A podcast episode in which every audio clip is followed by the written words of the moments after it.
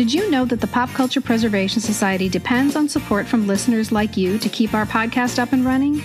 We are an independent operation, creating, producing, distributing, and promoting the podcast by ourselves and paying for it out of our own pockets because we love it and we think it's worth it to preserve the well loved cultural nuggets from our Gen X youth.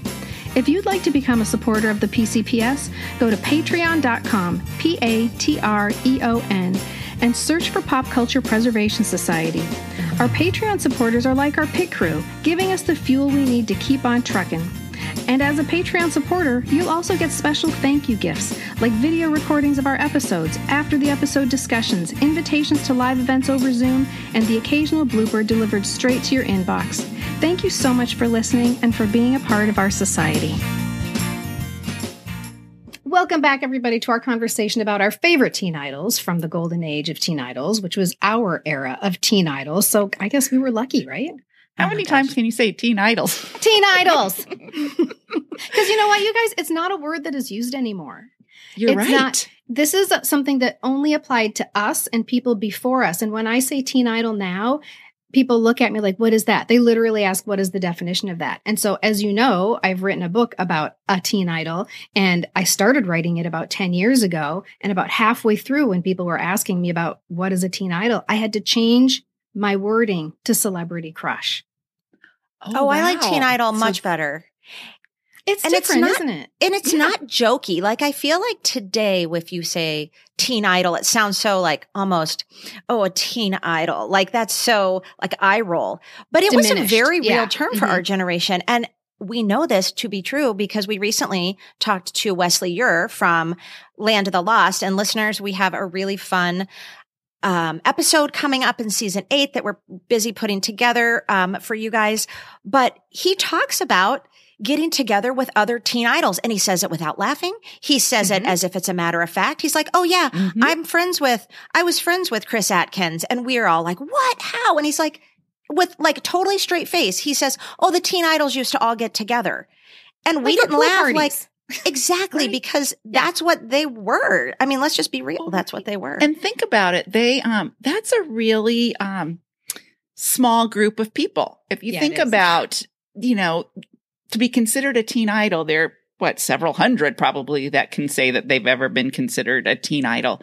So what a small niche group that you have this intense thing in common with. I mean, who else has people, you know, coming up and just bowling Crying. them over? I think and all one of of the, I Yeah, bet one of the requirements is that you have to have had staples in your tummy at least five times. That's why from the po- the poster. Get it. You- From oh, the poster. Kristen, hey, look at that! Carolyn got it, and Kristen didn't. And I didn't. Oh, what's happening now? did they got their stomachs stapled? What are we I saying? don't understand. Okay, listeners, for those of you at the back of the class, Kristen, I meant in a Tiger Beat magazine, if you were the centerfold, you had staples in your tummy. That's right. It doesn't That's mean you got gastric bypass. Right. I was like, what don't I know? There's a story. I know. One thing that we can't neglect to mention uh, today is that just yesterday, um, we were so sad to hear of the passing of Adam Rich, who uh, played Nicholas Bradford on Eight Is Enough, um, who may not have been considered a teen idol to us, but certainly was to some. We bet. I Mhm, mean, yeah. he definitely had presence in Tiger Beat and was definitely um, at all the, all the events and, and all the things. And um, only 54 years old, you guys. And I know that Adam Rich has struggled over the, decades with mental illness and, um, you know, just different things. Um, and he's been very vocal about it. So we don't know, we don't know the circumstances surrounding his death, but, um, regardless, it's very, very sad. And especially this one hits differently. Someone from, not someone we, that was maybe older than us that we idolized growing up, but someone right from our age group and our age mate. Yeah, right in the heart of it. That one Mhm, is that's a little scary, isn't it? That means we're we're not only is it really sad that he's passed away at such a young age, but it means we're we're wading into a certain territory. And I remember when this Oh. happened to my parents, when the people that they loved started dying, and they would say, Does that mean that we're old? What does that mean for us? Mm-hmm. Oh, I know. It's Okay, that's Never- dark. I don't like that. Let's change the Yeah, subject. let's let's Yeah. change it for that news and hope his family and people who really loved him are doing okay.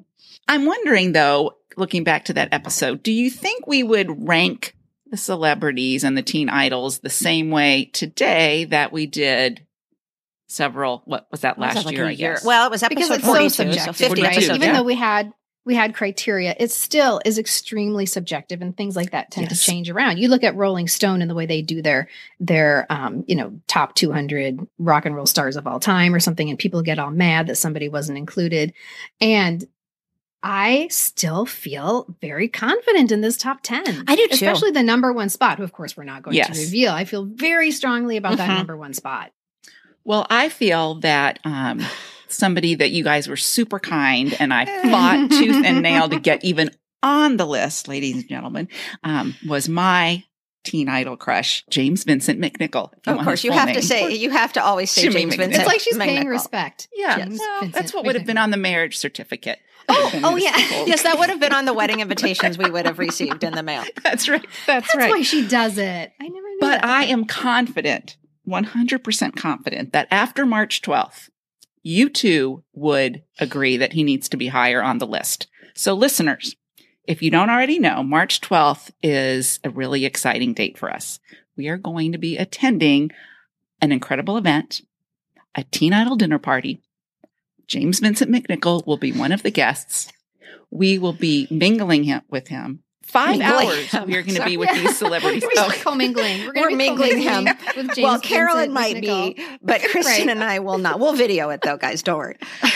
yeah, but um, Kristen, tell us a little bit about the event. So this is how this event is different from a meet and greet or an autograph convention.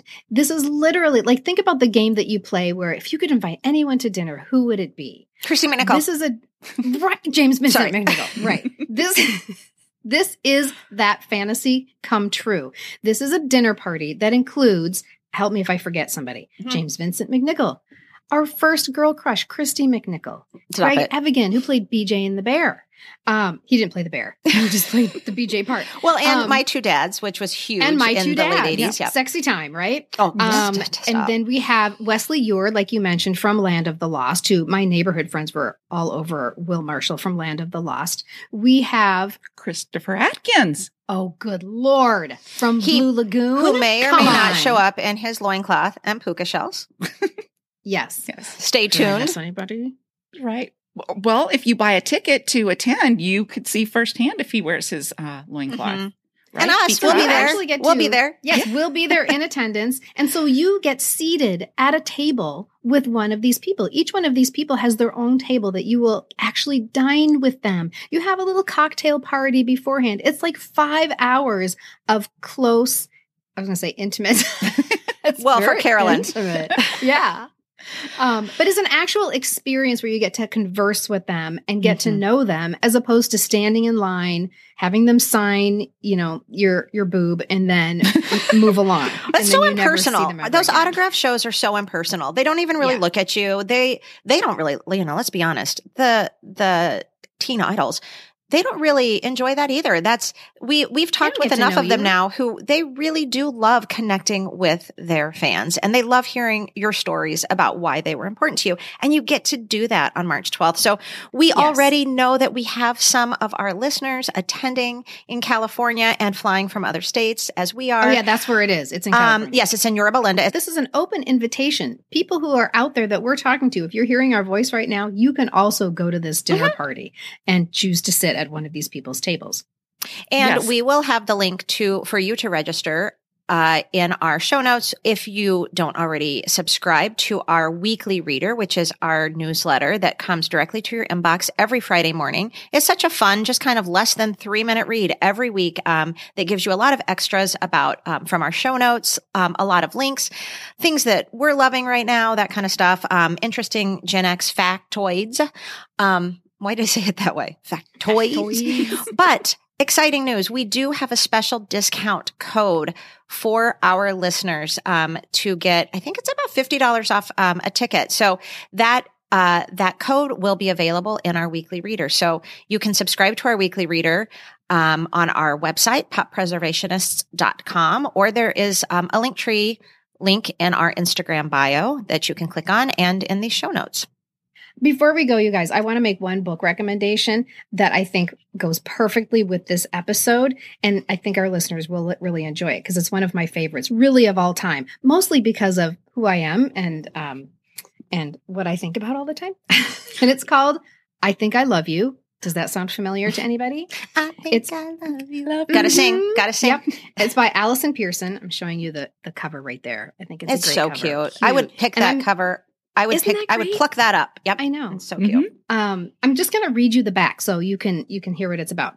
Petra and Sharon, two 13 year old girls, are both desperately in love with a world famous pop star. Together, they pore over his photos, read his fan club letters, and even enter a contest whose winners will meet him in person.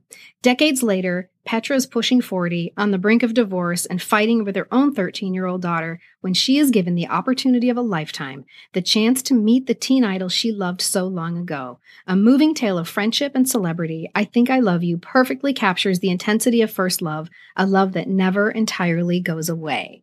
And what they're not telling you on the back there is that this is actually David Cassidy. So the author herself had a crush on David Cassidy when she was growing up and this is modeled on her own experience. And so the the story actually takes you through her getting tickets to go see David Cassidy in concert at the White City concert, if you recall what that this means something to somebody. The Mhm. White City concert where there tragically a 14-year-old girl was was killed. And so it gets very intense. It's a really intense book, but it's also really really fun. I love it.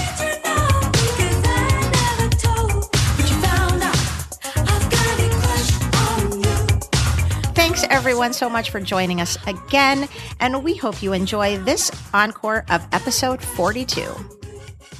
Honestly, you guys, I just want to start with the fact that I cannot believe that I had to fight so hard for what I thought was surely an obvious choice. You thought he was a shoe in. Wait, t- I brought receipts, guys. Hello world is a song that we're singing. Come on, get happy. Whole lot of what we'll be bringing. We'll make you happy. Welcome to the Pop Culture Preservation Society, the podcast for people born in the big wheel generation who give a hoot and don't pollute. And you will never, not ever, catch them throwing litter out of a station wagon window. Ever. We believe our Gen X childhoods gave us unforgettable songs, stories, characters, and images. And if we don't talk about them, they'll disappear, like Marshall, Will, and Holly on a routine expedition. And today, we will be saving the boys torn from the pages of Tiger Beat for our preteen viewing pleasure in the Pop Culture Preservation Society's official countdown of the top 10 teen idols of the Tiger Beat era. I'm Carolyn. I'm Kristen. And I'm Michelle, and we are your pop culture preservationists. Singing. Come on, get happy. The preteen pop star crush is a universal phenomenon. It's your first clunky attempt at love, and it pops up in every generation. Frank Sinatra, Elvis Presley, The Beatles, David Cassidy, Rick Springfield, The Backstreet Boys, Hanson, Justin Bieber, One Direction, Shawn Mendes. Do you want me to keep going? You had one, your mom had one, your daughter had one, and there are millions of people out there having one right now. Hashtag Harry Styles. And once you get past it, it becomes a treasured part of your history, something that brings you joy each time you revisit it. That's so true. Oh gosh, yes. And growing up in the 70s and 80s provided us with a steady diet of adorable pop stars, gracing the covers of Teen Beat, Tiger Beat, and Dynamite magazines with headlines like, Are you the girl for Andy? or When Leif's Dinosaur? Totally serious about that, by the way. A headline suggesting that Donny Osmond might actually call you up and ask you to marry him launched a generation of love affairs. They were love affairs in which the two people had never actually met, but it could still happen, right? Yes. Oh, yes, right. definitely. Definitely. And the magazine that was inarguably the most revered, the most coveted, the most trusted source of intel on our crushes was Tiger Beat. Were you mm-hmm. even a preteen in the 70s and 80s if you didn't read Tiger Beat? So Tiger Beat was the brainchild of Chuck Laufer, a high school English teacher who wanted to encourage more kids to read. So what better way to do that than to plaster a magazine with celebrities, teen crushes of preteen girls in the 70s, 80s, and the 60s. The first issue featuring the Righteous Brothers hit newsstands in 1965 and cost only 35 cents. A journalism and English teacher at Beverly Hills High School, Lawford thought this magazine devoted to teen interests would be a success, and his timing was fortuitous. The Monkees were just beginning to explode in popularity, and Tiger Beat saw its circulation rise when it profiled the fun loving group. Well, you guys, the magazine did not feature hard hitting exposes, but rather the news we wanted to hear. News like, what were our idol's favorite colors? What was their idea of the perfect date? At its peak in the 1970s, Tiger Beat and its sister publications reached roughly 2 million readers a month. Oh Whoa. my gosh. Wow. Mm-hmm. The last issue was published in December of 2018. So the heyday of Tiger Beat was the late 60s to the early 80s, which is our sweet spot, you guys, right? Right. Yes, it is. Yeah, Yes, it's that was sure. when we Gen Xers were just starting to notice boys. The 70s and the 80s in particular offered up an overwhelming cornucopia of tigers from which to choose on TV, on the radio, and the movies. And if you were anything like us, listeners, your walls were covered. Covered with eight and a half by 11 inch posters painstakingly torn from the pages of Tiger Beat. God forbid the staples were on the face. Ugh. Oh, No, no, that was not okay. no, exactly. Uh, but this was how we decorated our rooms and how we expressed Mm-hmm. our identities, how we practiced kissing, Oh, uh, yeah. and how we fell in love. And those posters, those posters on our walls told our moms that we were growing up. Yeah. So today we are going to put on our pro crushologist hats to determine which of those lovers were the best of the best. Who were the best teen idols of the Tiger Beat era? For our purposes, we are going to use the years 1967 to 1981, roughly from the Monkees to Rick Springfield, when Tiger Beat was really at its most bountiful. And we've created what we are calling the Crushology Scale, a numerical device for measuring and determining the 10 best teen idols of our childhood. And one of them, just one, will be deemed the number one teen idol of the Tiger Beat era, as determined by us. Of course. right. Because it's our podcast. Um, okay, so what is the Crushology Is it, scale? can I ask a question? yes. Is it like the Yachtski scale? Yes, it is. Oh. It is modeled after the Yachtski scale. Which Thank means that the what Yacht we say guys. goes. That That's is right. correct. Okay, good, good. All We. We- get to decide. we invented it. That's it's right. our rules. Mm-hmm. Yes. So, how did we determine who were the top 10 teen idols of the Tiger Beat era? It was based on four criteria. Yes, the first one we looked at was the hysteria factor, the ability to inspire hysteria and do uncharacteristic things. Like, I don't know, does anybody know someone who threw their arms around David Cassidy during a Las Vegas concert and maybe didn't let go for a long time? I don't. I, don't, know. I I, I think don't someone know. whose name rhymes with Tristan, perhaps, but I don't know. and it was a moment of hysteria. Yes, and Tristan, how old were you? Um, I was in my mid 30s. So long Wait, wait, wait. lasting hysteria. Kristen, remember when we were at Shaun Cassidy and we said, "Wow, we're looking around and we're like, everybody falls into one of two camps." Back then, you were in that other camp, maybe just a I little may bit, have been where you one- really it was couldn't just a- let um, the crush go. yeah, it was a moment where I took leave of my senses. Just a moment. But you Yes. got to do it, yes, I did. How great and is she has not showered since. Right. I know that I've told you all my first concert was uh not my first concert, but my um a big my first like big deal concert was Duran Duran. And I remember my friends and I, this is in 1984. And my friends and I, the way I have always described it is as if we were at the beat, the, all that footage you see of when people would see the Beatles. We were grabbing onto each other until we were about to fall down, screaming and sobbing and crying when Duran Duran, when the lights came up. And that's hysteria. That's Yes, that it is, is. hysteria. Yes, that's how- taking what I, and I experienced senses. it. Yeah. Yeah. You, I was you part of lose it. control. You totally Yeah. lose control. Um, so yes, so hysteria was one of the factors we looked at, and then cover domination.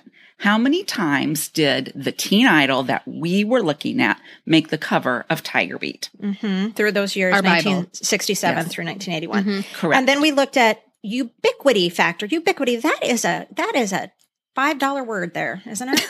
ubiquity I am factor. guilty of that sometimes. What we mean by that is where and how often did we see or hear them? Like what was their level of visibility on the radio, on TV, etc. Um, Mm-hmm. And then number four was Salesforce. Um, albums, posters, concert tickets, merch, lunch boxes, trading cards. Um, basically, we were looking at stats. Okay, so then, then as the self-proclaimed pro crushologist in the group, I had the daunting task of taking those 10 people and ranking them in order of impact or effect on our culture or notoriety or legacy or honestly after years of studying teen idol crushes amongst people who are my age, I also depended on a sixth sense of who embodies the title of teen idol the most. Yes, I used data, but I also used my spidey senses. And I, I just Um, want to tell everyone your spidey senses are on fleck. Do they or fleek? Thank Never. you. Is that on fleck? Oh, take that out. That No, that please has to leave it in. That Please was on leave it in. fleck. That reminds That me of what was was, the definitely a episode mom where moment. she called him the Mr. Rapper or something. That's Oh, the rapper Yeah, gentleman. rapper gentleman. The rapper gentleman. rapper gentleman. I love the rapper gentleman. That gentleman. was in um, Schoolhouse Rock episode. Yeah. You it's all to that in. say that Kristen does have a sixth sense mm-hmm. and she It's has her special power. Yeah, it is. It is. It's my it's my superpower, and that's why I'm living my best life right now. At this moment, you guys, this is my best life. So the three of us, we bring a lot of knowledge to the table, but we also bring a lot of feelings mm-hmm. about this topic and these people. And we need you to know that as we sat around the table discussing these assessments, trying to determine who deserved to be in our top 10, it got a little tense. Hey, I was hungry, okay? and I was having a hot flash that lasted about six hours. yes. Okay, so you're telling me though that after playing um, the guy in Saturday Night Fever, forgot his name now, and and then Danny Zuko, when John Travolta stepped outside, the girls didn't want to like Do you rip that eight his is a low head off. Yes, I think it's No, definitely eight a nine. No, what I mean is eight is high. Eight is eight is like that's a really good score. I think it's Travolta. higher. I think it's higher So then though. where I'm do saying you put David Cassidy? Like David Cassidy and Shaun Cassidy are tens, and I think John Travolta would have been like. Uh, He's like if John Travolta is an eight, David Cassidy is a fourteen. Okay, well, Yeah. I'll defer to you guys. I don't. I don't. My, my opinion This could be our first argument. now I'm all worried that listen, I can't even think about this anymore. I think Michelle's gonna go home and tell Brian that we're mean to her and that we were like didn't want John Travolta on there and Carolyn was like, No Or- This is too hard. this might be too hard. I don't know. Maybe we have to have a top nine. We just quit while we're ahead. Who are these people? How many are up there? We have nine. Oh my God! Somebody One, please two, just throw a dart four, and pick five, Who are these six, people? seven, eight, nine. Perfect. That yeah, Let's who the just hell's give her that? Jimmy Andy McNichol. and And that guy. Remember him, Michael Gray. Oops. Let's No, just give her remember. Jimmy McNichol. No, that's not accurate. Okay, at here's the all. all I So want to say. Yeah, and we there were talking about John Travolta, and it was hard. Jimmy it was hard work, McNichol. you guys. Yes. yes, it was Yes. hard. Yeah, and I think we all had kind of our own perceptions of what makes a teen idol, and that Mhm. kind of coupled with our personal crush memories made us, or me maybe, um, very stubborn and unflexible in some of our choices. But we Yeah. tried. We did We our did. best. We tried to We be as objective as we could.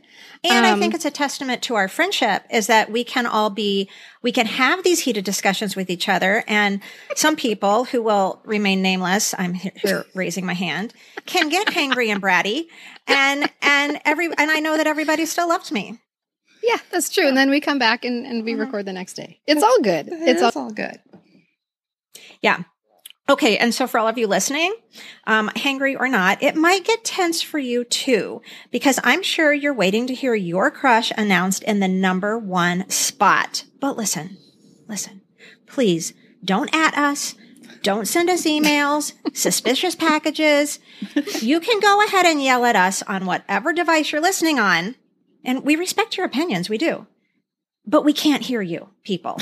We can't hear you. We love you, but we can't hear you. They're all yelling at their phones right now. I was going to say radios. They're probably not yelling at their radio. So we also need you to know that we did not include any groups as a whole. So you won't find the Bay City Rollers on this list. Wah, wah. no matter how much you love them, because polygamy is a crime. You can only marry one person at a time, so no groups. Um, and plus, I was confused by their Oh, haircuts. so I didn't confused. Get it. Yeah. I know. I didn't. I Just know. You know I what love their music. My mom used to say, my sister had a poster of them on the wall, and my mom used to say it looks like some of them have hair dryers that are built into the top of their skull that are just always on on. And Doesn't that do isn't they that a good that? visual though? Yeah.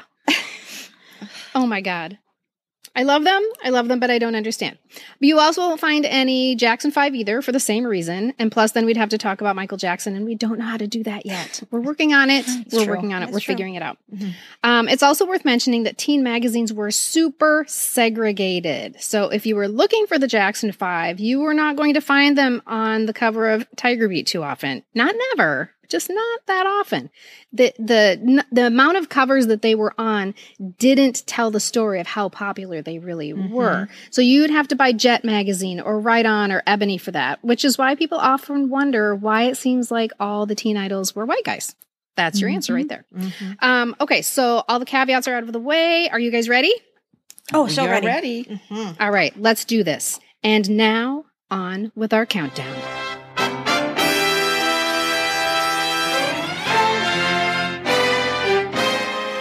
Number 10 spot, we have two people.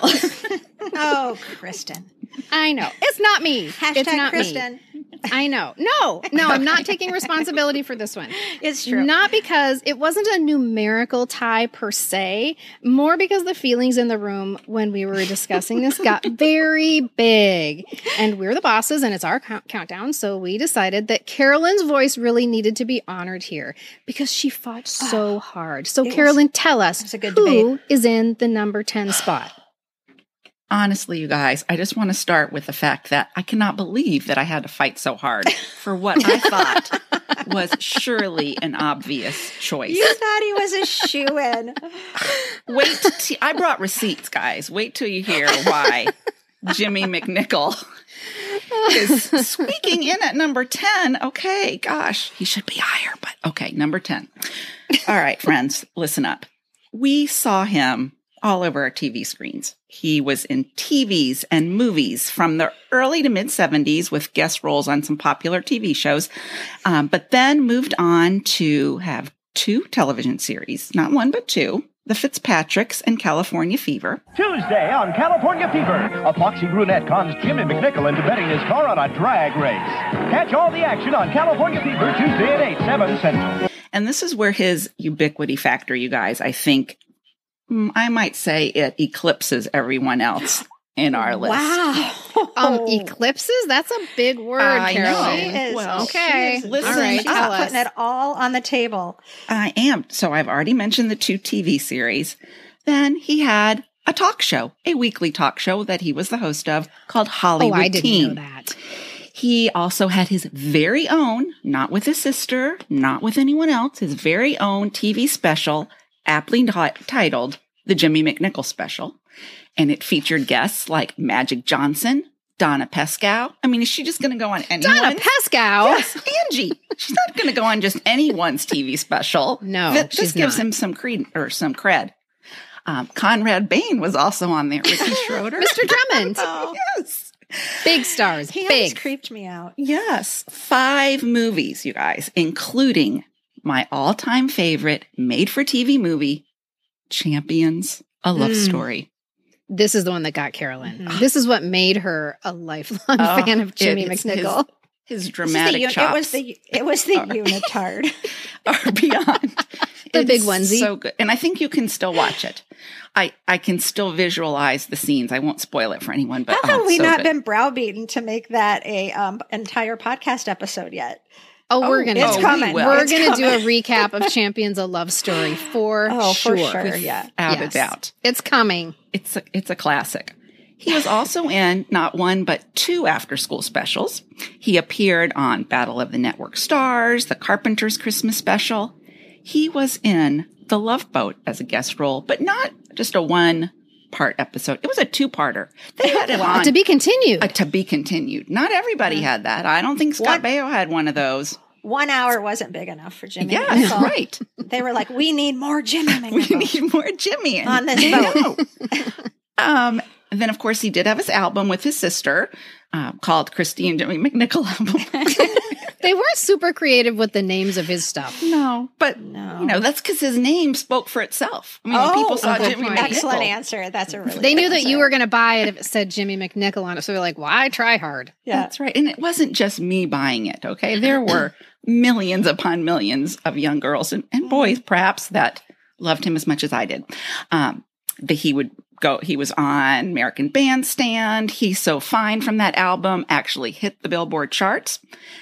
So, I mean, right there, I could probably just drop the mic and we'd be fine.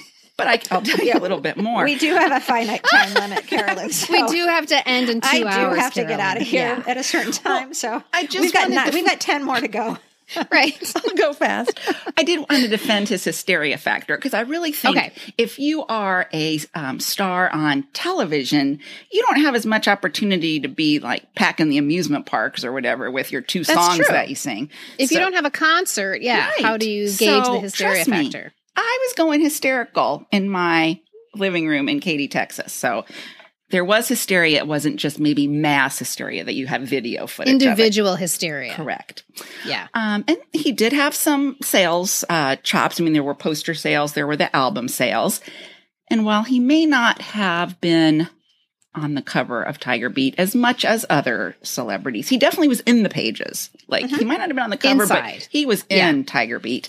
And he also was uh, appeared on the cover of People and Us with his sister Kristy, but that's okay too. so I think And didn't you um didn't you tape record issues i- issues, Issues. episodes of the Fitzgerald on your little Panasonic tape Okay, recorder? Can, can I put you in fangirl jail right now? Yeah, it's It's the Fitzpatrick's, isn't it? Fitzpatricks. Wait, what did not I say? Fitz- What did I say? Fitzgeralds. Oh, sorry. Let's cut that. No, we're not. It's gonna ruin it. my reputation. Our pro crushologist doesn't even know. I have The to sit in fangirl jail like every third episode. No, it's about time someone else took my cell. Slamming those doors right now. And Yes, I'm but I I the key. don't know why I missed that show, but I did. well, I it- did you know miss why you missed show. it? I don't. know. because CBS put it. because it was only on for like five episodes. No, it Well, had uh, a there's- there's season, that. but it was Oh, did it? Happy Days. So how oh, ridiculous oh, was that's that? right. Yeah, okay, that's but then there was a moment where I saw a YouTube clip of it, and it, and I saw the mom, and she was pregnant. She had Yeah. glasses, and I was like, "Holy shit! I've seen this show." So Yeah, you might have watched it like in the it. summer when Yeah. they had the reruns of it, and I you'd think that's what happened. seen Happy Days. Yeah. Yeah, because Clark And I Brandon, like shows with Clark oh, Brandon Clark was also in the okay. Fitzgerald slash Patrick's. Whoops. tied at number 10 with Jimmy, although Jimmy would be 10A, I would have to say. 10A. This, is 10B. 10B. Okay. Mm-hmm. Would be Willie Aames. And he was pretty mm-hmm. darn swoon worthy as well. He was cute. Oh, yeah. And He actually, I think he first caught my eye in 1975 in the series The Swiss Family Robinson. I loved that mm. show, and he mm-hmm. was a main character in that show. And then after that, we got to see him for five seasons on Eight is Enough as Tommy Bradford. 111 episodes. He was in our living rooms weekly over 111 times. Okay. So, in terms of teen idols, I would say he is probably the one with the longest stretch on our TV screens. Well, and he was absolutely on Eight is Enough. He was absolutely the heartthrob, the teen heartthrob. He was. Uh, he was David the was too on the old show. for most Yep. of us watching, and Nicholas was too young. So, Right. Yeah. so I mean, he was he had a purpose on that show. Oh, I mean, regardless of the fact if the real Tom Bradford actually had, you know, a son that age named Irrelevant. Tommy, Yeah, irrelevant. they put Willie Aames. I mean, his his inclusion in that show was pointed for mm-hmm. to get more girls, our Oh, age, and you know, more effective. tween girls to watch. totally yeah. effective. That is mm-hmm. why I watched the show. Was Yeah, I watched wasn't- Willie yeah. Aames. So, I watched it for Mary. Of course, you did. Oh, that's right. yes. but his um, ubiquitous factor is that the way I could say it? Ubiquitous. Ubiquity. excellent. Mhm. Ubiquity. But ubiquitous. She's using. Or it you, as- yeah, he was very ubiquitous. Okay. Factor. Yes. Well, anyway, he was because he was a staple on Battle of the Network Stars. Um, and hence that was one of the reasons I was always team ABC, except for the one time Jimmy McNichol was on and he was on team CBS and I cheered for Oh, team stressful. CBS. But besides Very, that, very I was stressful. Will cheering Willie and team ABC. He had uh, a lot of guest roles, and again, the Teen Idol must guest role on Love Boat. We've always got to Yeah. find him on there. and Uh, they're going to kiss. He's going to find. They're going to give him somebody to kiss. And when Yeah. gosh, when he or Jimmy McNichol were on, you knew I was tuned in those nights. Okay. Yep. He was also in four movies. You might not have known that, including Made for TV movies or um, these other- were what do actually they call all the real motion kind? Know. pictures. okay Um, motion pictures. That's what they call them. yes, films. Um, two of them. Moving one was pictures, talkies, if you will. Talkies. Using for talkies. And Willie Aames didn't even need to talk for me to watch him, to be honest. Um, Just shake that poodle hair. that's right. And and his almost naked body in Paradise, which he starred with Oh. Phoebe Cates. It was kind of a B level Blue Lagoon. I totally yeah, remember that's that movie. yeah. right. Should we move on to number nine? Let's do it. yeah. Sure. Okay. Um, we also have two people in the number nine spot. And again, just because there are some people who really deserve to be on this list, but we had more than 10 people. and you can't have a list that's like the top 12 people of all time. You can't, that doesn't work. So we have two people in the number nine spot. The first one in the number nine spot is Rick Springfield.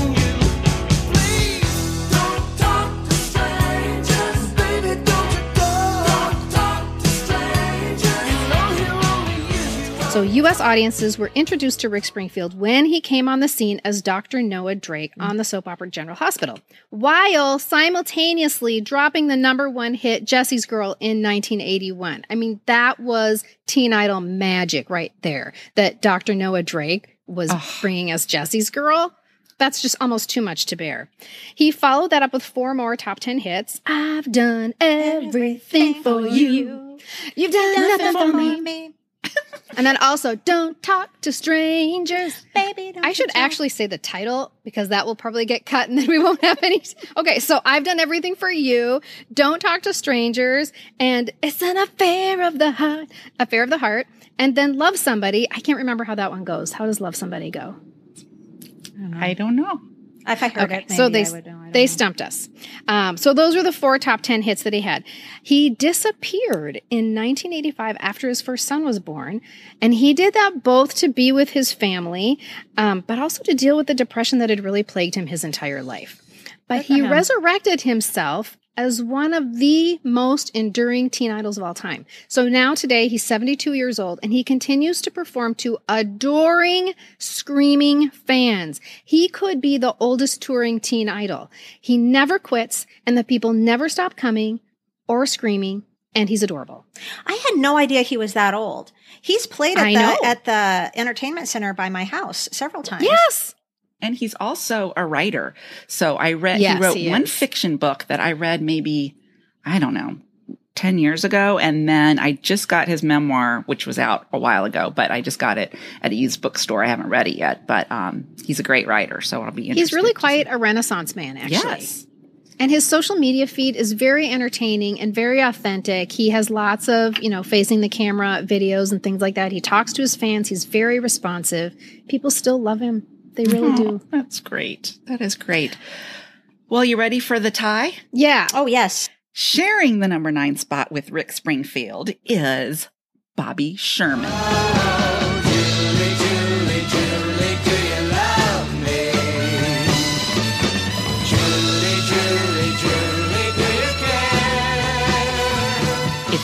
To check out the magazine stands during the 60s and early 70s, no doubt that Bobby Sherman's face would catch your eye. Um, I did a rough count uh, on the, uh, the interwebs or whatever, and I saw that he graced the cover of Tiger Beat alone more than 30 times. I lost, I stopped counting after 30. That's high. That was That's high. very high. When you consider there are only 12 issues a year. yeah, well, I was counting someone like the Tiger Beat special. Oh yeah. Oh, like that there counts. That counts. Yeah. Okay. Yeah. Mm-hmm. But, but you figured his career was pretty much late 60s to early 70s. And I think Yeah. 69 to 71 were kind of the years that um, he was really on there. So Mm-hmm. Yeah. um, he was best known for his music and his television career. Get a load of this from 1969 to 1972, he made seven albums. I was trying to figure that, that out. Like that's they cranked albums out a lot more, a lot Yeah, more they did. back then. It wasn't Yeah. like every mm-hmm. year or two years you'd hear from someone. And there would be a lot of hits from each of those yes, albums. too. exactly. And all but two of those seven albums were in the top 100. 12 singles from those albums charted, like Julie, Julie, Julie, do you love Do you me? love me? and Easy Come, Easy song. Go. He starred in the ABC television show Here Come the Brides. Do you guys remember that show? I No, I was a Oh. baby. You need to go back and watch them because I realized when I went back and watched some clips, his brother, I think it was in the show, Oh. is David Soul. what? Starsky. Can you watch those somewhere? Uh, well, I was watching clips. I don't know if you can watch the whole Oh, episode. Probably like probably on not. MeTV. I- one of those. Did not know that. I know. And they have a duet where they sing together. Oh, on God. I know. Please find that and put that in the show notes. Okay, we will do that because Okay. talk about two cutie patooties. And No I was a. David Soul fan, um, but he didn't make the top 10. Spoiler didn't, alert. sorry. No.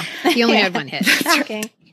I was last week's year old when I discovered Bobby Sherman. I was, and now I'm like, he's dreamy. He's. He's I want to put posters of him on my He's so wall. cute. Not not current day. Is he dead or not dead? I don't even know. No. No, he's still But alive. I want to put like 1969 Bobby Sherman posters on my wall. That's I I completely missed vote on Bobby Sherman because I was born His in blue eyes. Oh, so- those his eyes. blue eyes. Are I mean, I'd so certainly heard of him. Yeah. and I certainly knew titles of his songs, but I, I think, like I told you guys last week, if Bobby Sherman was like my Starbucks barista uh, in 1960, like if 1970 Bobby Sherman was serving me coffee last week, I would have not known. Like I never took the time to look at him. I knew who his, his name was, and now I can't stop looking. At him. Oh, yes. And he also famously went on to become like a totally normal human. Right. He, Oh, He did. He's um he got his paramedic certificate and worked for the LAPD and um, the emergency services with them. So he um he kind of knew, I think, um when his Yeah, the writing kinda time the was, up and he'd done what he wanted to do and was ready to Wow. to lead a normal life. And according to Ann Moses, who actually was the editor of um, Tiger Beat from the from 1966 to about 72, she says he was probably the most grounded of all the teen idols and was always super gracious Oh, with his.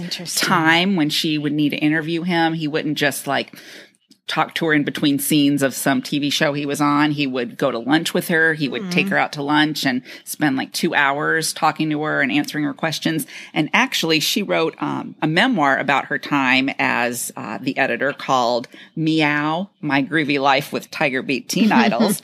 and he wrote the foreword for that. So Oh, that's that's cool. nice. Yes. Yeah. And Bobby Sherman is he is responsible for the very first time I put on the crushologist hat. Because I I didn't know about Bobby Sherman really until the 90s. Like I saw him next to David Cassidy, but I didn't know that he was a famous person. I had no idea. Um, and I was talking with a colleague in the library, this is in the 90s, about her daughter's crush on Leonardo DiCaprio. And she spoke in such validating terms about it. And she said she was honoring this moment in her daughter's life because of her own very serious crush on Bobby Sherman. And so she was the one who introduced me to this concept that these crushes that we have serve a developmental purpose for us. They're, they're like our practice boyfriends. And I was so taken with that idea.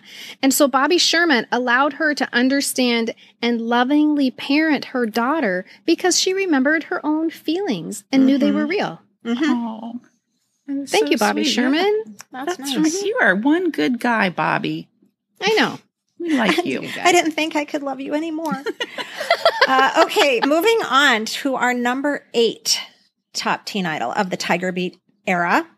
Um, and at number eight is John Travolta, someone we are still seeing, and in my opinion, have seen way too much of over the past couple of decades. But this isn't about my feelings, um, or it isn't about the past two decades or three. So let's go back to the 70s um, and let's talk about John Travolta, who, as we know, starting in 1975, was Vinnie Barbarino and Welcome Back Kotter for four seasons. Barbarino.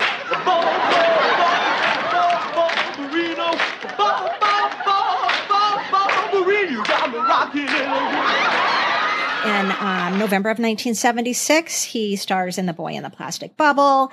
In 1977, of course, probably one of his top two famous roles. He's Tony in Saturday Night Fever, which he was um, one of the youngest Academy Award nominees for Best Actor in a Motion Picture for. Um, he, then in, follows that up I mean, how do you follow that up? But he does. He follows know, it up with Danny Zuko in Grease in 1978. 1980, he's in a movie with Debra Winger called Urban Cowboy, not quite as well received as his previous, but still decent. Um, and then, as we know, goes on to do a whole bunch of more things, but because we're stopping in 1981, this is where we stop. Um, so let's talk his hysteria factor. Huge. I mean, his pants, hips, and strut in Saturday Night Fever alone get enough hysteria to firmly place him in our top 10, I think. But honestly, he was enormously squeal worthy, even as Vinnie Barbarino. I mean, those turtlenecks, you guys. That's when I remember him the most. That's when I remember Mhm. people being.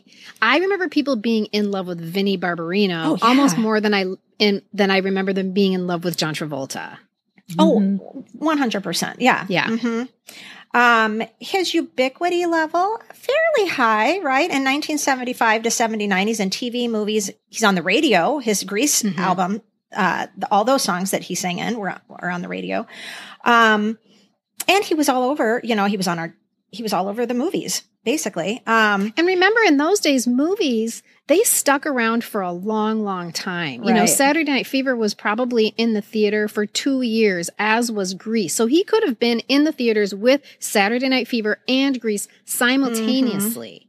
And he did also, uh, speaking of ubiquity level, he was also on the radio besides just being in Grease. In 1976, did you know John Travolta had a hit single, was called Let Her In, and it got to number 10.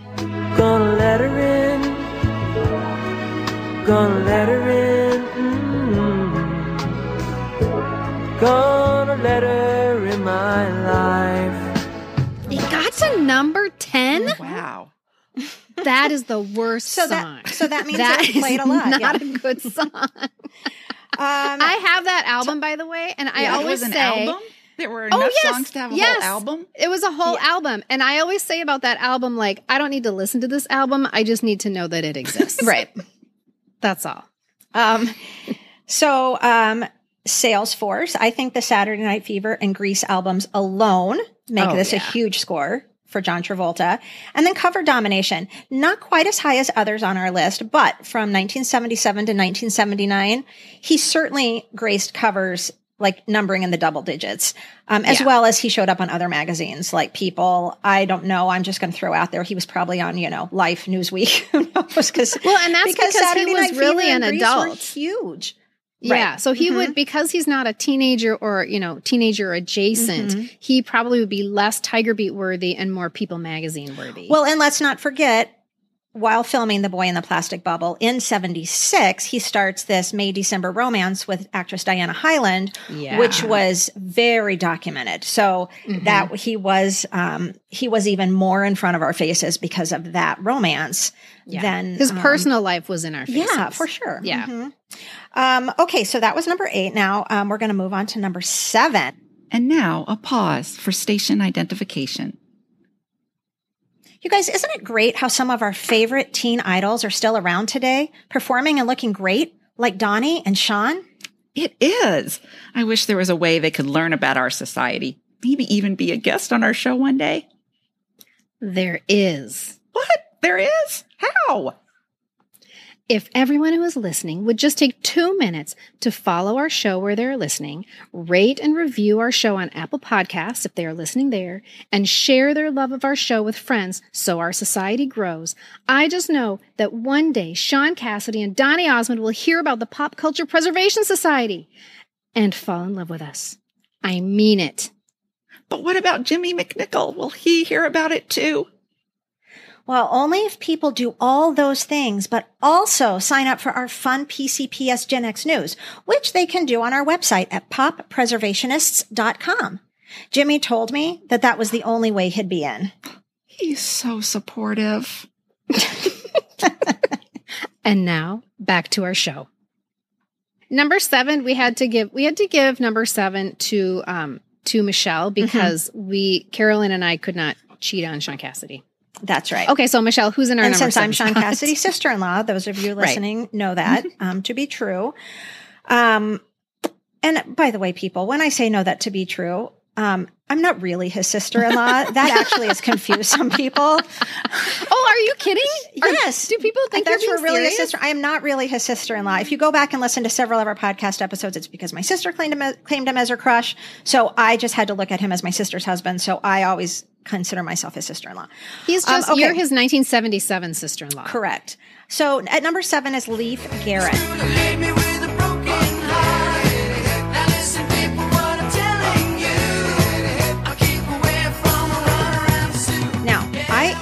I am having to separate my own opinions here because I always thought he looked dirty. But I was am too. definitely I know listeners, I know I'm definitely in the minority. I know Leif was huge. I know many of you listening have feelings. So Mm-hmm. don't yell at me right now. Don't send me letters. We put him on Um, the list. Yeah. We put him on the list. He and he Way he deserves Jimmy his place on. He deserves his place on the list because listen, Yeah, he does. Hysteria was impressive, given that he Yeah. looks like a dirty pirate. but for It's that bandana thing that he wears. No, that's what he wears now. Oh, oh. He didn't wear it Right, then, right, but right. his hair was still dirty. he still it's looks the, dirty. I think it's the hooded eyes that made me think he was a bad boy, and that scared me. Because for real, it was t- like it was like teen girls were separated into two teams from 1976 to 1978. You were Team Leif or Team Shaun. The ones who liked the bad boys who smelled like discontent, and then there were the ones who liked the good boys who looked like they showered and actually loved their mama. Those were the two teams. That's perfect. Yeah. Although my sister loved both of them, which actually explains a lot. Um, oh, she had posters of both of them on her wall. Um, so I'm so Leif's uncomfortable ubiquity factor. Um, listen, high, but there's people on this list that I feel like their ubiquity level was higher because although Leif had a skate hit skateboarding movie. And he did want to take Buddy's virginity on family. It was really just his albums, I feel, that were his moneymaker. oh, I I, think do. so too. I mean, yeah. He, It he was showed all up on our TV album. shows, but nothing like he had a hit series or Yeah. he right. He had that hit Right. skateboard movie, but then he was just on little things. He was just he And did was have a skateboard series. for that. movie? Oh, he did. Was that um the skateboard movie? Was that a made for TV movie? I, I, I No, I think it was a movie movie. Oh. Skateboard Okay. USA or skate. I forgot skateboard. Oh, I forgot. Okay. Um, but Um, I think he had. We'd see didn't him on have a- specials and stuff. he had a TV show called Three for the Road where they Oh. lived in a Winnebago, and Vince Van Patten, I think, was his brother or something. And he and the didn't shower for a year. probably didn't. Um, Okay. That's they why were his hair I think their like mom that. had died, and the dad and the sons went on this like trip in a Mm-hmm. Winnebago around the country. That totally sounds like something I would have watched. Excellent, yeah. know that? 'Cause it had Well, Leif his Garrett cover and you didn't wanna domination-. Yeah, good point. His Is cover domination Leaf? though. I'm going to interrupt. Is it Leif, or Leaf. Leaf? It's Leaf. It's Leaf. leaf. Yeah. Like a leaf, like a like a No, it's like leaf. a crunchy leaf fallen from a tree. Okay, Well, I don't know. leaf. Now, Kristen is saying it's Leaf. It's no. I'm saying it's Leif. Oh, you're It's saying Michelle it's is saying it's Leaf. I Yeah, always called I'm saying him it's leaf. Leif. So, okay, leaf. Yeah. Okay, I stand corrected. In Norway, everyone. they Sorry, say everyone. Leif. Oh, yeah. what do they say in France, Kristen? Lulu. Okay, Oh, we're funny. so Leif's, and I apologize. I'm sure. How many people do you think have been yelling at me since I started number seven? yes, I know. We're pissing a lot of people mm-hmm. off. Oh my no God. I am disrespect to the so Leif Garrett sorry. fans. Listen, And right now, the Leif Garrett fans are screaming either Leif or Leaf. They're Right. both. All of them are correcting us. Yes. Okay, so Leif's cover domination was high. His shaggy Yeah. head took up so much space on the covers of Tiger Beat. And his poster count inside each issue was impressive. Like sometimes I have a whole bunch of old issues of Tiger Beat and I can open them. And in some issues, he has like three color posters in one oh, issue. Oh, wow. Yeah. So there you go. I have a fun fact for you guys. You want to hear a fun fact Yes, about please. Oh, Leif? Okay. So Leif Garrett and Willie Aames were almost interchangeable. And I'm not just talking about their poodly hair. Leif played the role of Leonard Unger, the son of Felix Unger, Tony Randall, on the ABC series The Odd Couple, that a part that had been previously played by Willie Aames. and as we Oh, know, they were both buddies, paramount, paramours, paramours, right? On family. On family. Oh, that's right. Yes. Oh, those are some. That's some. Mm-hmm. so I'm wondering if the lineage casting right there. directors were like, ah, shaggy poodly hair. Yeah, dude, you're in. Yeah. Do you have You another you look poodly kinda guy? like him. They don't look anything alike, please. And she should have It's just their hair. picked Willie Aames. He was only on a couple episodes, and that, oh, I'm just That really disappointed me. It was crushing. It was crushing. It was. And now, in the number six spot, who do we have, Michelle? In the number six spot, we have Scott Baio. Now you all know my cousin Chachi. How you doing, Blue Eyes? What are you selling today, shrimp? Oh no, I sold all the shrimp to Alfred. But for you, I got no smear lipstick. We can test it out later. Wah wah wah. Now, everyone, we need to pause for the recurring PCPS Baio disclaimer. You guys, seriously, I might just record this so going forward we can save time and we can just slide this sucker in. All right, here we go. The PCPS does not currently or has never endorsed the adult Scott Baio. When discussing Scott Baio on this podcast, we stand firmly in our 1977 to 1981 shoes and definitively separate the Baio of then with the Baio of now. While we respect everyone's feelings about Scott Baio, we do not have to agree with them. Hashtag forever Chachi. Hashtag it's how we can sleep at night. Thank you. Chachi forever. Okay. So Scott Baio, my dream boy, my my everything, my world, my heart, my soul, my being, the goo that hold, held all my organs together, basically took over after Shaun Cassidy. He blew in during the Shaun hysteria in 1977 and appealed to those who Shaun might have seemed a tiny bit too old for, me. But then he stuck around after Shaun made his disappearing act in 1978. Baio's hysteria level was enormous. Enormous. No, wait. No, wait. Actually, that was just the hysteria level coming from my bedroom between the years of 1978 and 1981. But actually, you guys, while girls went crazy for him, I will say that I have photographic evidence that it wasn't nearly Shaun level, even in like 1978 or 1979. Because if you'll all remember, I saw him perform live at Magic Mountain in my dreaded dog ears. And I have pictures from a distance because if you'll remember from our crushes episode, I was worried if I sat too close to the stage, he'd see me and want to marry me. And while I loved him with my whole heart, my whole being, getting married at age nine was just too scary. so anyway, I have pictures of the stage. And while there is definitely a crowd of girls around the stage, you guys, it's definitely not a mob. And this was in like Oh. 1978 or 79. So he's Okay. playing the, the, um, theme park circuit. Um, but however, Garry Marshall's son tells a story of when they'd go do press for Happy Days, the mobs of girls chasing Scott Baio were terrifying. Like he couldn't leave the building because he would get chased down. So, um, I think the So hysteria counts. level was still big. Yeah. That counts. Um, his ubiquity level was was decent. I don't think it was huge because we mainly saw Scott Baio on our screens. Um, he of course was Chachi, which is really all we need to know. But he had other fairly big acting roles. He made a screen debut in Bugsy Malone. He was in several after school specials, especially the classic The Boy Who Drank Too Much. Oh, Um, yeah. several, several, multiple um, appearances on Battle of the Network Stars. Remember that from our episode where Scott Baio fought, he set all those records. Um, he had that big, that big important role as the manager in Skatetown, USA. um, but the manager of the skating rink. Yeah. no, he was the manager. Wasn't he the manager of Maureen McCormick and her yeah, brother? he was Yeah. like the, the Oh, He was like going to be their In her manager. tube and top. like that. wasn't Um, he not wasn't he nominated for an Oscar for that? For- I'm sure he says he probably says he was. But you guys, Yes. actually, shows like Joni Loves Chachi and Charles in Charge were post 1981, so those don't count in this in this ranking.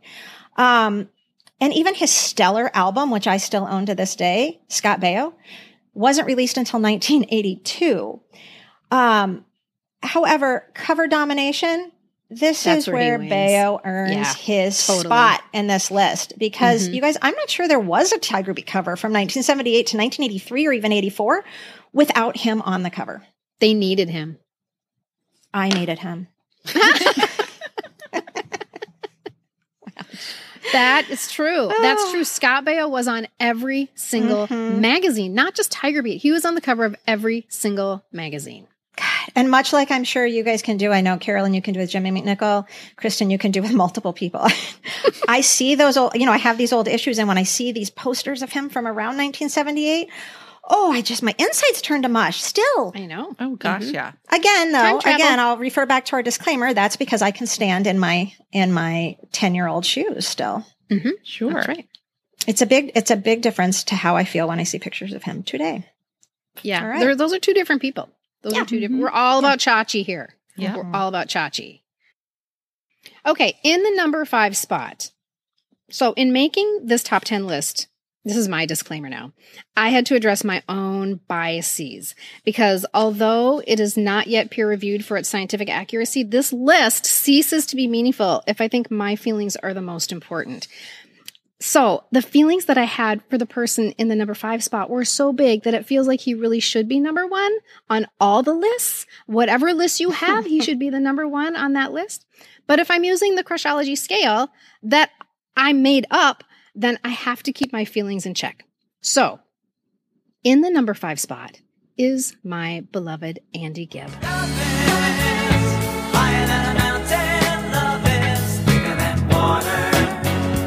And Amy Lively from our favorite podcast called For the Record the 70s, she commented on our Teen Idol post this week on Instagram by saying that Andy needs to be near the top because of his massive chart success. Mm-hmm. Massive, yes. Historic, even. He had eight singles reach the top 20, three of which reached number one I Just Want to Be Your Everything, which was the most played record of 1977. Love is Thicker Than Water, which actually bumped his brother Stayin' Alive out of the number one spot, and Shadow Dancing, which was Billboard's number one song of the entire year of 1978. He was the first male solo artist to have three consecutive number one singles on the Billboard Hot 100, all of which happened in less than one year between July 1977 and July 1978. And he's the only performer in history to have his first three singles all go to number one, selling over 15 million records by the time he was 21. And that is a record that still stands today. Wow. So all of these sales were sort of driven by a hysteria amongst the people who couldn't get enough of his earnest, freckled face and his long, beautiful feathered hair. He was, I think, a natural stepping stone for people after Shaun Cassidy because he was like he was like puppy love plus chest hair. Like he was a sweetheart who fucks. Like Oh, he may not have been a virgin. Um, and he started appearing. He was just, but he wasn't a bad boy. You were just a little bit like, hmm, he might not be a virgin. Um, and that was at that time maybe a little interesting. So he started appearing on covers of Tiger Beat in June of 1978, and you can see him pretty much every month up until the beginning of 1980. But interestingly enough, not as much on Tiger Beat. It was more Teen Beat, Teen Life, Co-ed, and even People magazine. So he was reaching people outside the teeny bobber audience as well. He was a real legit star. Um, and he was described, I just love this, you guys. He was described by people who knew him when he was little as a cheeky little lad with a heart of gold. Mhm. Aw. R.I.P. Andy. Yeah. he was my um, husband. I mean, And we were going to walk around our apartment in our bathrobes together. There's so, so many of these people that we can say gone too soon, but man, Mm-hmm. Oh, he is, that is such a tragedy. How old was he? 30? He was 30 years old when he Yeah. died. Ugh. Yeah. A lot of sadness. that. Imagine what we have. I mean, to, to sound selfish, Mhm.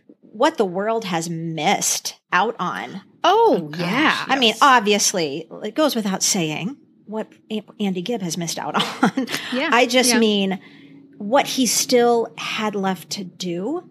Yeah. If that's what he had accomplished at age 30, and he very well might have said, you know what, I'm done. I'm going to pack it in for the Mhm. next 20 years. And, you know, look at Shaun Cassidy though, comes back and he's writing and directing and performing again. And I just feel like Andy Gibb, God, he just wasn't done. Well, and if you recall from um, one of our very few, ep- few episodes, How Deep Is Your Love for the Bee Gees was really about that HBO Mhm. documentary about the Bee Gees. And in that, they reveal that they were on the verge right. of inviting Andy Gibb to be the fourth Bee Gee. So Mhm. we would have had this resurrection of the Bee Gees that would have included him, and that could have been the rest of his life. It would have been a beautiful thing to watch unfold. Oh, that's so sad. I know. Carolyn's face right now. Oh my goodness. But that's okay because I get to talk about the number four spot. look. Holding him in it's actually on her screen right now. He's in the Number four is on hand. Carolyn's Mhm. screen. Holding him in the palm of my hand. Okay. Mhm. So the number four spot goes to Shaun Cassidy.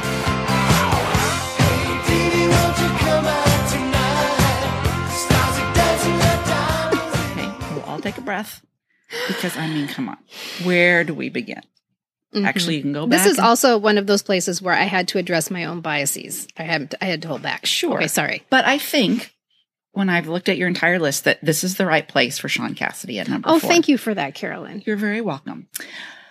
To many of us, though, I'll have to say that he is the teen idol. And he was, for many of us, our first real celebrity crush. Mhm. In terms of ubiquity, we could see Shaun on our TV as Joe Hardy on ABC's The Hardy Boys, and he was on there from 1977 to 1979, and then in one season of Breaking Away. Sadly, it didn't last more than one season. But he was cute in that. He was He so was cute. adorable. I can't believe we didn't watch that show. while we watched Shaun on our screens on the Hardy Boys, we could hear him coming through our speakers or our giant foam headphones, in my case, as we listened to one of the six albums he made from 1976 to 1980. God, Oh my six goodness. albums. That's believe that? crazy. I know. No wonder He he, was sold- burned out. No, I, really. He Mm-hmm. sold out more than 27 concerts during this time, with the last being at the Houston Astrodome, where he played to more than 55,000 screaming fans. Okay, that would be hysteria for you right there, people. 55,000 screaming fans. We're not at, again, Six Flags Over Texas singing our one Right. hit on the Right. stage under the log flume. And do you remember what he said in the concert about those moments of hysteria Mm-hmm. and and the people throwing things at him? Mhm. He said, "Y'all were crazy."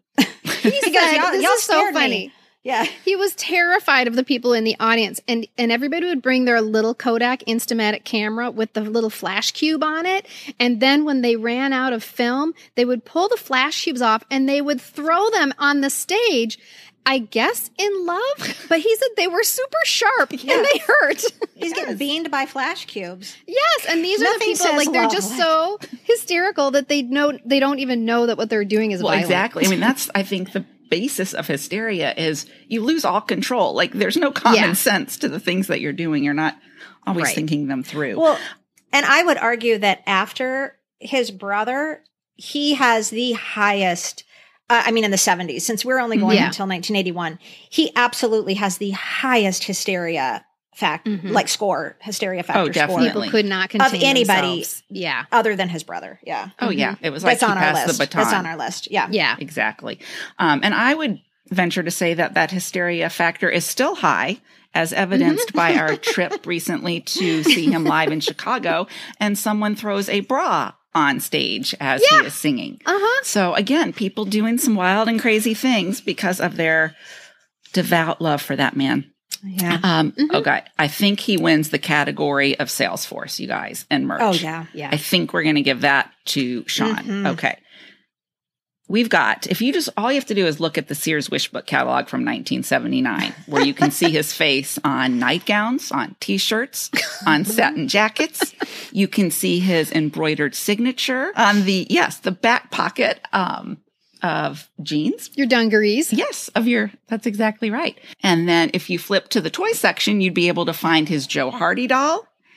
He had a lunchbox. He had jewelry. He had posters. He had books. He had fo- uh, trading cards. The list goes on. Oh, yeah. Record Even the albums, Halloween guitars, costumes. Remember the radios, Shaun Oh, Cassidy yes, there mask? microphones. Yes, That's creepy.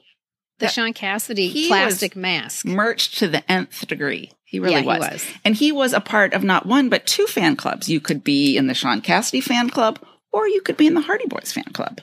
So yeah, he had both of those markets covered. And Tiger Beat covers, I'm betting he might be the winner if we Yeah, actually could count up every single so. one. Um, I stopped at about 45 when I was counting. So Oh my God. that is a lot of covers. Yeah. Um, yes. But um, he still isn't number four because we've got mm-hmm. three that can Yeah. beat him according to our So, pro crushologist. right. So who who could possibly be one, two, and three if Shaun Cassidy is number four? It's big, you guys. Okay. It's big. Okay, so Bring in the number three spot, we have bum bada bum. It is said that Davy Jones of the Monkees is responsible for saving Tiger Beat magazine?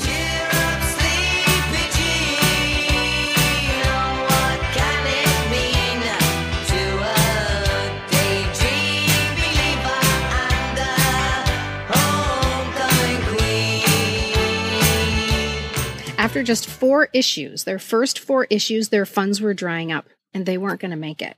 And then they went to a screening of a new TV show about four mischievous lads who play in a band. They saw Davy, and at the last minute, they added his picture to the top corner of their fifth issue. That issue sold out, putting the magazine in the black, and Davy was pretty much on every cover after that point. Wow. 16 magazine has said that the Monkees drove their circulation higher than it ever had been or ever would be again. They went from a million readers a month to 4 million readers a month because of Davy Jones. Wow. Who was, you know, kind of universally acknowledged as the cute one of the group. And Yes. I'm sorry, guys, but he was the most popular one. I think Yeah. can we just say Oh. that? I'm sorry. For sure. What year? What? Tell me what year this was. 1967. Okay. 1967. The show was on from in, in um, 67 and 68, and the show Okay. ended in 1968. And Davy Jones, he's like the definition of a teen idol. He's very slight and smooth with a fresh, adorable face, making him both cute but also unthreatening. A lot of teen idols were a little bit feminine for that reason. He was innocent, but unlike the teen idols of the 50s, he was a little bit cheeky and he was up for being a little bit naughty, which to me, I found very attractive. Um, he was everything that prepubescent girls were really attracted to. And in 2008, Yahoo Music deemed him the number one teen idol of all time. Wow. And I I have a of agree. question for you, Kristy. Yeah. So we know that Davy Jones was like your first crush, right? Your Mhm. first first crush. Yeah. But you're born. You were born in 1968. So when you're Mhm. crushing on him, I mean, at earliest, this is like what 1972, because we all had our first crushes from Mhm. like age four years old. Yep. Right. Yep. Mhm. So are you crushing on 1972 Davy Jones, or are you Oh, no, crushing on 1967 Davy Jones? This is a very um, this is a, a very interesting concept because during its run, the show pulled in about 20 million viewers a week, but they started gaining more fans after they broke up because Mhm. the show continued in syndication. I was watching it in syndication. I did not know that the Monkees that I was watching on TV were not their current Yeah, iteration. okay. I had Right. no idea. And it happened again in the 80s with MTV mm-hmm. and it happened again in the 90s with Nickelodeon. So I went to a Monkees concert in 1995 and the stadium was full of teenage girls. And I'm like, "Wh- wh- what are they doing here? And so I finally stopped somebody. I stopped this poor teenage girl and I was like, why are you here? What is happening? And she said, Nickelodeon. And so these girls were falling in love with Davy Jones with the 1967 68 iteration of Davy Right. Jones. They were fans all over again. And also, let's not forget that he stars in the most rerun episode of the Brady Bunch ever called Getting Davy Jones. Girl, look what you've done to me. Me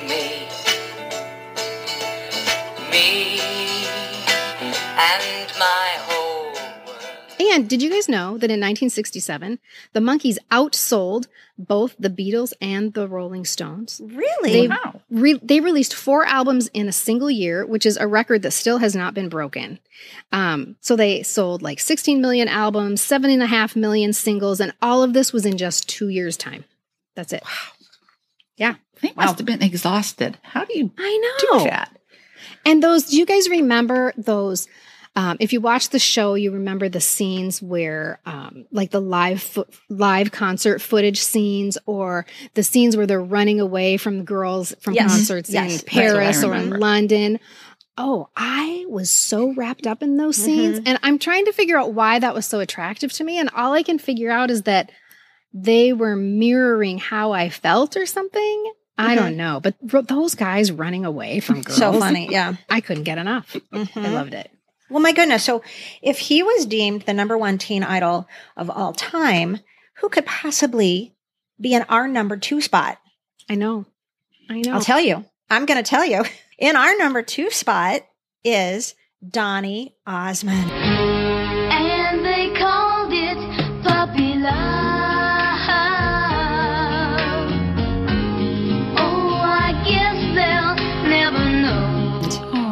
Toothy first crush. Donny I did not place him in number two, but I am not going to argue with it. You guys I talk knew you about wouldn't. staying power. Donny Yeah. Osmond just released his 65th album. He's conquered God Broadway. He's won Dancing with the Stars. He's also currently selling out a Vegas residency at age 63. But let's go back to 1967 to 1981 mm-hmm. because those are our parameters, people. We're sticking Yep. with them. Okay. So, hysteria. Basically, Donny Osmond gave new meaning to the color purple, correct? and since he basically became an idol at age five, by 1967, when he was only 10, until he shattered our hearts in 1978 by getting married at age 20, he was sort of the baby faced dream. Oh, Yeah, he yes. was. I mean, h- Yes. along with Davy Jones. I mean, Davy Jones kind Mhm. of was off the covers by early Mhm. 70s or maybe even by like 67, six, when Donny Mhm. Osmond kind of swooped in. Um, and he was just a young boy then, but he was getting so much exposure because he was singing with his brothers. Very he quickly, so he cute. broke Oh, away gosh, so cute. and started singing on his own and with his sister. Um, so ubiquity, obviously, we've got his music. We've got variety shows, the Donny and Marie show from 1976 to 1979, countless specials, concerts, albums. He was everywhere for that decade. I mean, he still is. Um, and then Salesforce, ugh, sort of like Shaun Cassidy. Yeah. Between he and Marie, and then Donny alone, his face adorned everything from lunchboxes to dolls to socks to creepy Halloween costumes. You could be Donny and Marie with a plastic mask for Halloween. And then let's go back to his albums. From 1967 to 1981, he had nine studio albums alone. That's not counting the albums he had with the Osmonds.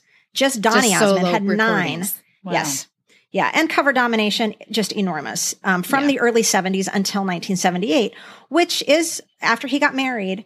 Slowly and then very quickly, Donny was absent from, and I have a whole bunch of Tiger Beat magazines from 1978, and it is hilarious how they're still trying so hard to to like pimp Donny Osmond for us because they have all these pictures of him with Debbie and they just go on and on about how how what it's so beautiful and how oh of course he's still going to love his fans and they're trying to just do such a hard sell job on him to us still Yeah. but really everybody was like oh what you're 20 He's you just married this market. cute little 19 year old girl Mhm. none of us knew it was coming I mean boom shortest engagement and like that was out of left field right and She um, needed more notice. Michelle mhm. really needed more notice for Yes. this to happen. yes so she could prepare herself. also, that's how the, the the Donny and Marie show only lasted another year after he got married because that's all of a sudden everybody was like, "Wait, you're married?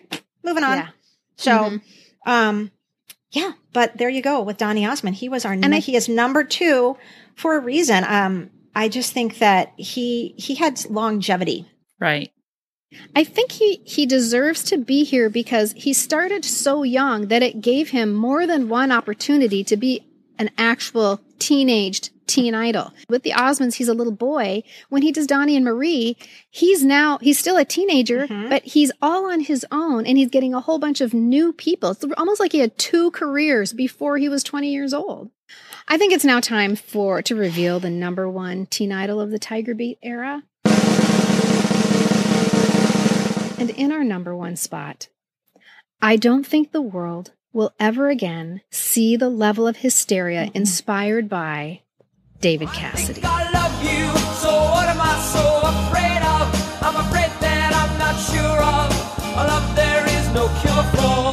He was the first star to be globally marketed. I had never really considered that.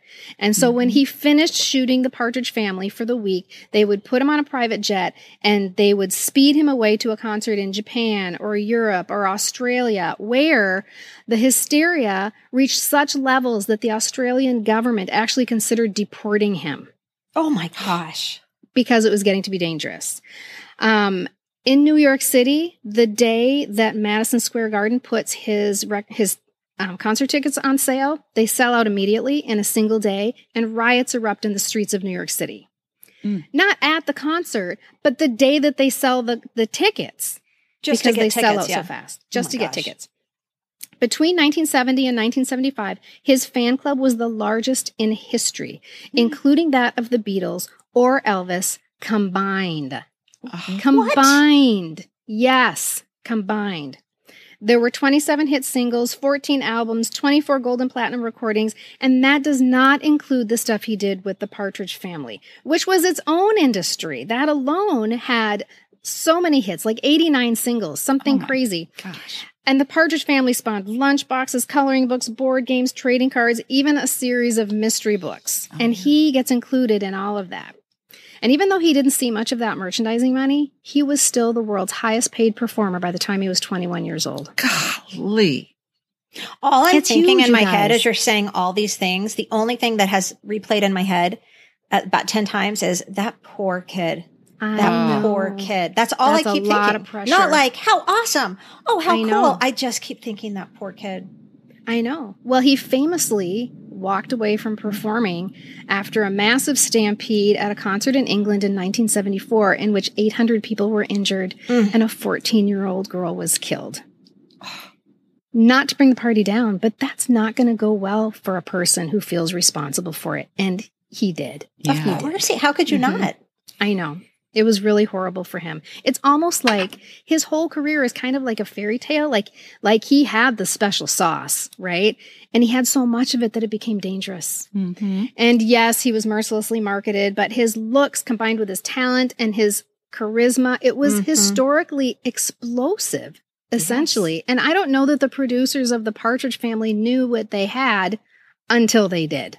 Well, exactly. I saw Yeah. that he they did not even know that he could sing. They were going to Yeah. have him lip sync and Mm. then they just heard him singing and thought, "Oh, maybe we'll let him sing the songs." And so that was Yeah. just um godipitous as they say that he ended Right. up um yeah, being marketed that way cuz he could sing. Mhm. Well, of course, his father was Jack Cassidy. Right. Could Right. definitely sing. And then he contributed to the meteoric rise of the Partridge family, not just the TV show, but the records too, and all of the Mhm. songs. I mean, that voice, when you listen to David Cassidy's voice, it's so recognizable and it's so beautiful. It's just one of a kind. It really is. Yeah. He he was very special.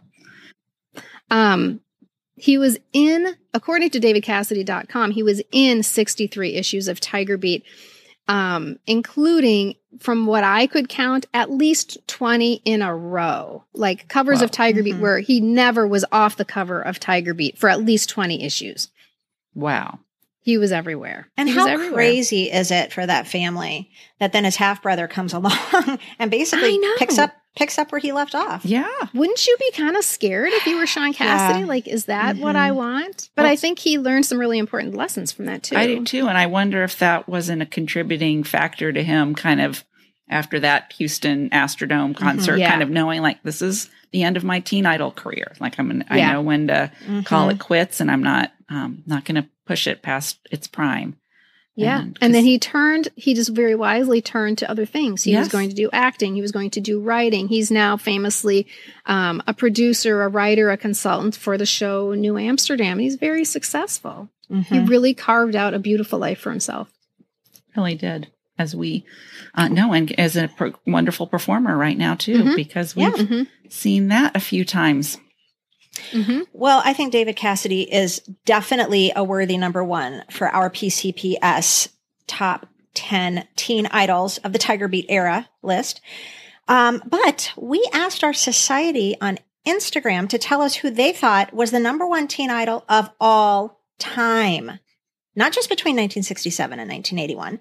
And most people shared, most of, almost all, the people we just mentioned. We also got answers ranging from Frank Sinatra and James Dean, very worthy, to Kirk Cameron, not so worthy. um, but we respect, hey, you go, whoever said Kirk Cameron. uh, we have many, many, many, many, many answers for Shaun and David. But Mhm. one solid answer that was given again and again that we cannot ignore is Elvis. So I'm going to ask you, crushologist, Mm-hmm. Elvis my hat on. Presley or David Cassidy? Which That's- one do you think is the biggest teen idol of all time? That's a Not really just the Tiger Beat era. question. Yeah, that's a really good question. So Elvis is the king. He will always be the king. And the role he played in teen culture can really never be overstated. Mhm. In fact, he contributed to to the whole creation of the teenager. Before before the rock and roll era, there was no such thing as a teenager. There were children and there were adults. And it wasn't until Elvis was like kind of encouraging people to you know, you can think what you want. You don't have to think the same things that your parents do. We got this in between time um, that was that people regarded as kind of rebellious, and that was one reason that parents did not like Elvis because he was encouraging their teenagers to be teenagers. But as far as Elvis versus David Cassidy, it's really it's got to be apples and oranges. It really is because Elvis's record sales are huge, but much of that came posthumously from people who never regarded him as a teen idol, including men. A huge following of men who have no interest in him as a teen idol.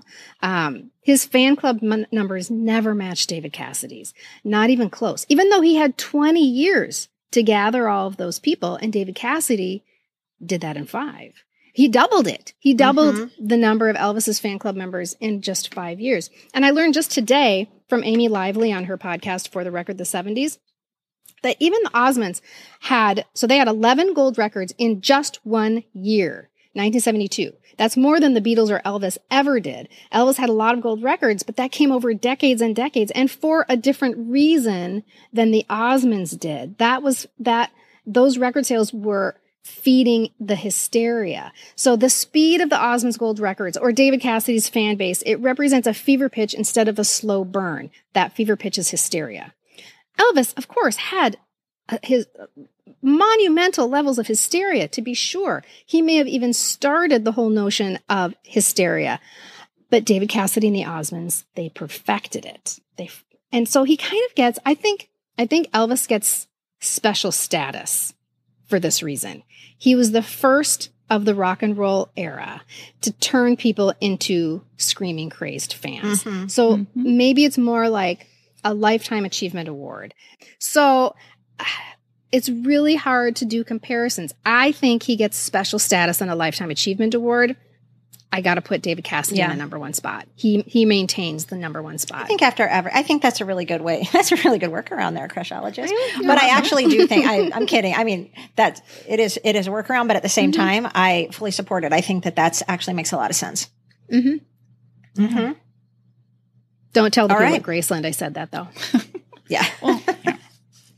He's All maybe right. still alive. Maybe he listens to our podcast. he might call in. I am the number one teen idol of all time. Well, no matter how they rank, these people were very important to us. There's no doubt. There's just no winning this game because at the end of the day, these are highly personal decisions based on feelings rather than numbers. It would be like ranking our husbands. So, if your first boyfriend did not make the list, or if you think your first boyfriend should be higher, it only means that the numbers don't adequately reflect your feelings. And numbers and feelings are not friends. So, I personally would like to give a hearty thank you to these people who are on our list for being our first teachers. No matter how silly or nonsensical our behavior might appear in the rearview mirror, they allowed us to see and feel what it would be like to be in love. Rest in peace, Davy Jones and Andy Gibb, and the dearly departed David Cassidy. You are our forever boyfriends. Thanks, everybody, for listening today.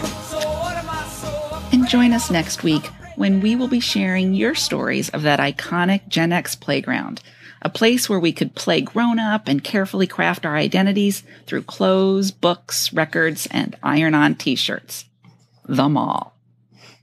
Do we get to um, eat snack on little samples of beef sticks from Hickory Farms while we record that? I hope so. Little cheese cubes. Yeah. Cheese cubes on a toothpick. Perfect. Okay. Uh, and please, please share your love of our podcast and society with everyone you know and everyone you meet. Seriously, everyone. And if you are listening on Apple Podcasts and have a moment to help us, we'd really appreciate you leaving a review. It is how others, like Amy Poehler and Tina Fey, will find us. and make sure you are all signed up for our really fun PCPS news via email that will come straight to your inbox. Just go to our website at poppreservationists.com. Our weekly reader is chock full of fun Gen X stuff that you don't want to miss. In the meantime, let's raise our glasses, courtesy of our friends near the Santa Monica Pier, Jack Tripper, Janet Wood, and Chrissy Snow, to good times. Two happy days. To Little House on the Prairie. Cheers. Cheers. Cheers. Information, opinions, and comments expressed on the Pop Culture Preservation Society podcast belong solely to me, the Crushologist, and Carolyn and Hello Newman, and are in no way representative of our employers or affiliates. And though we truly believe we are always right, I guess there's always a first time. The PCPS is written, produced, and recorded at Modern Well, a woman centered co working space in Minneapolis, Minnesota, home of the fictional WJM studios and our beloved Mary Richards. Nanu Nanu, keep on trucking, and may the force be with you. Singing a song.